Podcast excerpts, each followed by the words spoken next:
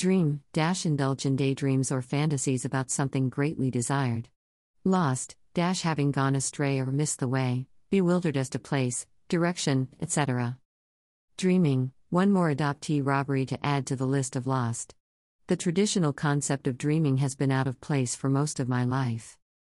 While other little girls were dreaming of what dolls they wanted for Christmas, I was dreaming of finding my birth mother, living in mental torment every day. She was nowhere to be found. While other little girls were celebrating their birthdays, I was wishing my birth mother would come back to get me, feeling like an outsider on the island of Lost. Being adopted comes with a heavy cost. While other little girls were thinking about one day getting married and having children, I was obsessed with finding my birth family. Who were they? Where were they? Why haven't they come back to find me? While other little girls were dreaming about what college they wanted to go to, and what they wanted to be when they grew up, I was fighting the world to find out who I am. Where did I come from? Who do I look like?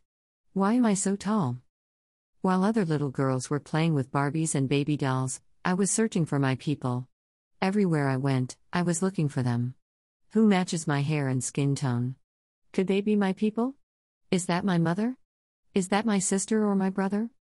While other little girls excelled and enjoyed school, I was riddled with anxiety and fears about the previous night's traumatic experience in my home. Concentrating on school and school work was impossible. While other little girls were playing outside with their friends, I was trying to escape the prison I was adopted into. Chore lists the size of poster boards was all I knew. The work was never done. Ever. While other little girls were watching Saturday morning cartoons, I was searching in my adoptive mom's filing cabinet looking for any clue as to who I really was. While other little girls sit back in awe as they hear their birth story shared by their families, I had no birth story. When you have a birth story, you feel real. Feeling real has always been a struggle. Having no roots contributes to the magnitude of being on the island of Lost. While other little girls were having sleepovers and telling their friends which boys they liked, I was rubbing my adoptive mom's back, feet, and legs. Brushing her hair and putting makeup on her. Running her bath water and scrubbing her back. Fetching her Pepsis and pills. While other little girls were being spoiled by their grandparents, I was recovering from witnessing my adoptive mom trying to commit suicide. Over and over. Trauma wounds piled up. Mental torment was my constant companion, and I did not have time for typical little girl dreams. A childhood misplaced, but I have survived. It has taken me 46 years to feel even a little alive. I must make up for all the lost little girl dreams, it seems. I want to be free, with the sunshine all over me. I want to see the rainbows even on the darkest days and climb trees to the top. I want the teardrops to stop, to sit on the mountain tops and make new memories with those I love, nonstop. I want to love and be loved with no agenda. I want to be surrounded by friends where I do not have to censor my thoughts. I want to connect with Mother Nature because we are one, this is just for starters.